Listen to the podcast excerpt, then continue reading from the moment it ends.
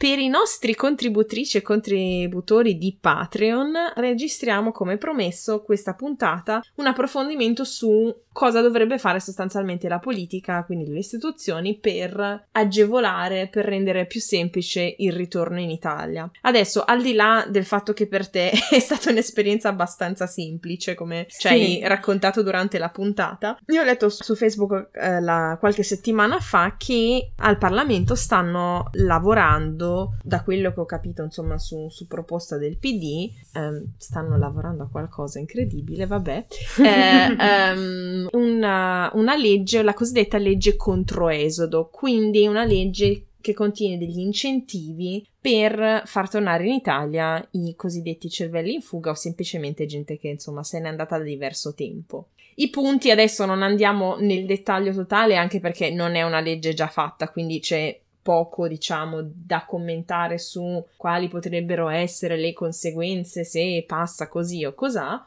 Mm, mi piacerebbe commentare di più sui principi, quindi diciamo sulle idee generali che sono contenute in questa legge per capire ha senso o non ha senso se per te insomma queste cose sono importanti anche in base alla tua esperienza. Sì. Una cosa che tratta questa legge è ad esempio la coordinazione tra rete istituzionali e autonome già esistenti, quindi cose tipo non so i consolati, i comites, i patronati, eh, le associazioni, quindi diciamo rendere la comunicazione anche burocratica tra istituzioni e reti sociali più semplice, più fluida.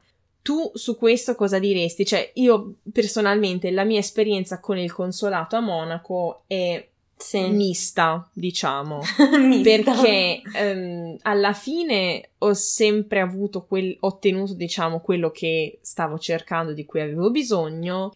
Mm-hmm. In tempi però molto lunghi e ogni volta certo. che ci certo. vado mi chiedo sempre quelli che non vivono a Monaco ma vivono a, a non so, Bamberg o sì. eh, Norimberga, quello che è, insomma, posti più lontani dal consolato, come diavolo fanno? Certo. Quindi, tipo, voi avete avuto, dovuto, siete dovuti passare dal consolato col fatto che, che lui poi era iscritto all'aire per tornare o com'è andata? Allora, eh, per quanto riguarda me, io ho avuto un'esperienza media col consolato di Monaco pessima in Italia. Ok. Nel senso okay. che mm, il mio problema qual è stato? È stata la mia laurea, perché io uh-huh. ehm, ho fatto la triennale in Italia, ma poi ho fatto il master, quindi la specialistica a Monaco. Uh-huh. Per poter partecipare a qualsiasi concorso pubblico, io avrei dovuto fare la famosa equipollenza della mia laurea. Oddio. Non ci sono ancora riuscita. diciamo che un po' Mm, ho mollato il colpo io perché era un procedimento veramente pazzesco e un po' era, ti dico, era veramente difficile tutto il processo, nel senso che dal consolato di Monaco io ho avuto la traduzione eh, giurata, eccetera, eccetera. Mm, per la quale mi immagino tu abbia pagato qualcosa. Sì, sì, assolutamente. Paghi la traduzione, paghi le, la firma, uh-huh. il timbro, eccetera. Uh, Però... se, se, posso chiederti le sì. cifre per dare un'idea della magnitudine allora, di queste cose. Vado a memoria, ma mi sembra la traduzione intorno ai 100 euro, qualcosa mm-hmm. del genere. Mm-hmm. E poi devo aver pagato qualcos'altro in consolato di un po' più basso, ora non mi mm. ricordo, per fare proprio la pratica. Ok. Mm, io con questa pratica che è andata anche abbastanza veloce a Monaco, pensavo di essere a posto e mi sono rivolta al, all'Università di Milano uh-huh. con questa cosa, pensando che più o meno ci volesse solo un altro timbro, firma, controllo, eccetera. Uh-huh. Mentre invece ho scoperto che la mia laurea, che era in italianistica, non era, esatta, non era per niente uguale alla laurea in lettere moderne qui in Italia, magistrale. Mm. E quindi il processo è stato lunghissimo, è durato sei mesi, una cosa del genere, per poi venirmi a dire che avrei dovuto rifare sei esami What? di lettere e riscrivere la tesi, che è stato quello che mi ha buttato veramente giù. Oh. Sì, è veramente una pessima scoperta, quindi in realtà al momento ho accantonato l'idea perché io la mia tesi di laurea magistrale a Monaco, fra l'altro, l'ho scritta in italiano su un progetto di linguistica a cavallo fra italiano e tedesco. Sì. E non vedo perché non, non ti debbano riconoscere questa cosa Esatto. come è fatta, eccetera. Quindi, eh, siccome poi sono successe varie cose, ho avuto altro da fare, ho cambiato lavoro, eccetera, ho per il momento accantonato l'idea di rimettermi a studiare per sei esami e fare un'altra tesi. Certo. Però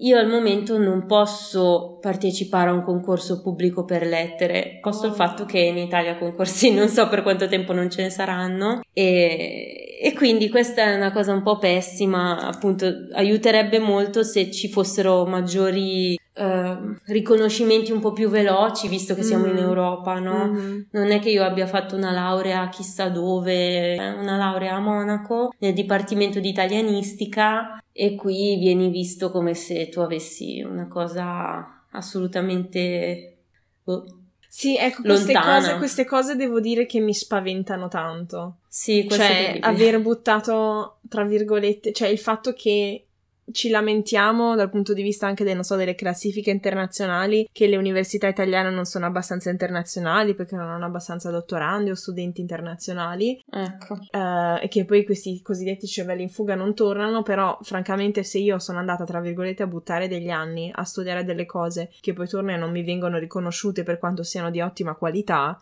ti fa Sì. girare Sì. le palle in una maniera allucinante. Il problema è che, cioè, io per loro è come se fossi tedesca, no? Quindi ho una Mm. laurea tedesca e questo mi dà una, molte mm, più possibilità se io volessi eh, insegnare tedesco anche solo Mm. privatamente, eccetera. Ma non vanno neanche a guardare che io non è che ho studiato linguistica tedesca, ho studiato italianistica, quindi letteratura italiana, didattica, eccetera. Metà delle lezioni erano in italiano, non conta nulla, eh, conta il fatto che non hai la pergamena italiana e Jesus. quindi questa roba qua mm, ho cercato di Ok. Bypassarla Mhm. e fare altro al Mhm. momento. Mhm. Poi Sì. magari ci ripasserò sopra tra un Sì. po'. Sì. Però sì, questa è una cosa No, negativa, questa è una cosa assolutamente da dire. Questa è una cosa Sì. allucinante. Vabbè, passando ad altre cose che sono contenute eh, in questa, diciamo, bozza di legge. C'è una- la questione ovviamente della tutela sanitaria e della questione previdenziale, cioè una domanda che io mi faccio anche sempre esistenziale è se e quando io torno in Italia, tutti i contributi che io ho Mm. versato per anche avere un giorno una pensione o qualunque cosa possa essere assomigliabile a una, a una pensione qua in Germania. Che fine fanno? Cioè, io so che, per esempio, mio padre ha lavorato tanti anni in Svezia, quindi lui, eh, lui ha avuto, ha- riceve anche una, una mini pensione svedese per quegli anni di contributi che ha fatto. Quindi probabilmente potrò ricevere una pensione, tra virgolette, dall'estero. Sì. Però ti viene il dubbio esistenziale del se ho lavorato tanti anni in un altro paese, a quanti anni potrò andare in, in pensione se torno in Italia? Perché, come dire, ah, mi mancano un sacco di anni di contributi. Beh, siamo proprio sulla stessa barca. Sì. No, guarda, per quanto mi riguarda, io devo dire che allora in Germania, quando sono ripartita, sono andata alla come si chiama? Rentenversicherung e ho Mm, all'assicurazione previdenziale. Mm. Esatto, ho spiegato tutta la mia situazione e loro hanno, diciamo, chiuso la mia eh, Pratica. pratica, esatto, Mm. lì, dicendomi guarda che eh, adesso tu ti trasferisci in Italia, ci comunichi il tuo indirizzo Mhm. e comunicaci sempre il tuo indirizzo perché poi quando andrai in pensione eh, conteranno sia questi anni che tu hai fatto qua e sia i pochi contributi e quindi io spero che funzioni tutto e che io riceva anche quel minimo Mm. poco che ho versato in Germania. In teoria Mm. dovrebbe andare liscia così, Ok. però al momento non so di più, nel senso che mi affido alle loro mani. Mhm, mhm, mhm. Sì, dovrebbe in ogni essere caso anche conviene- caso così. Sì, sì, no, quello che comunque consiglierei a, a gente che ci ascolta è in ogni caso, lo so che è una cosa che eh, pensate tra decenni e tutto quanto, ma tenetevi da parte ogni pezzo di carta. Oh, sì. Perché ad esempio in Germania per la previdenza ti contano anche gli anni di studio. Esatto. Quindi tipo quando ti fanno gli anni di quanti contributi, tra virgolette, hai dato, eh, ti contano, cioè ti, ti, ti, puoi far contare anche gli anni di università che quando arrivi sulla soglia dei 60 e non ne puoi più, fanno comodo. fanno comodo, esatto, esatto. esatto. E dal punto di vista sanitario, ne, ne accennavamo già durante la, la puntata, appunto, mh, mm, tu hai detto che è stato abbastanza semplice poi già ritornare, riscriversi, reinserirsi, diciamo, nel sistema sanitario nazionale. Sì, Quindi... um, mi sembra che sia andata così quando siamo andati all'anagrafe per prendere la residenza qui, ci mm. hanno dato un paio di indicazioni, ci hanno detto insomma il vostro quartiere, la vostra zona di Milano è la zona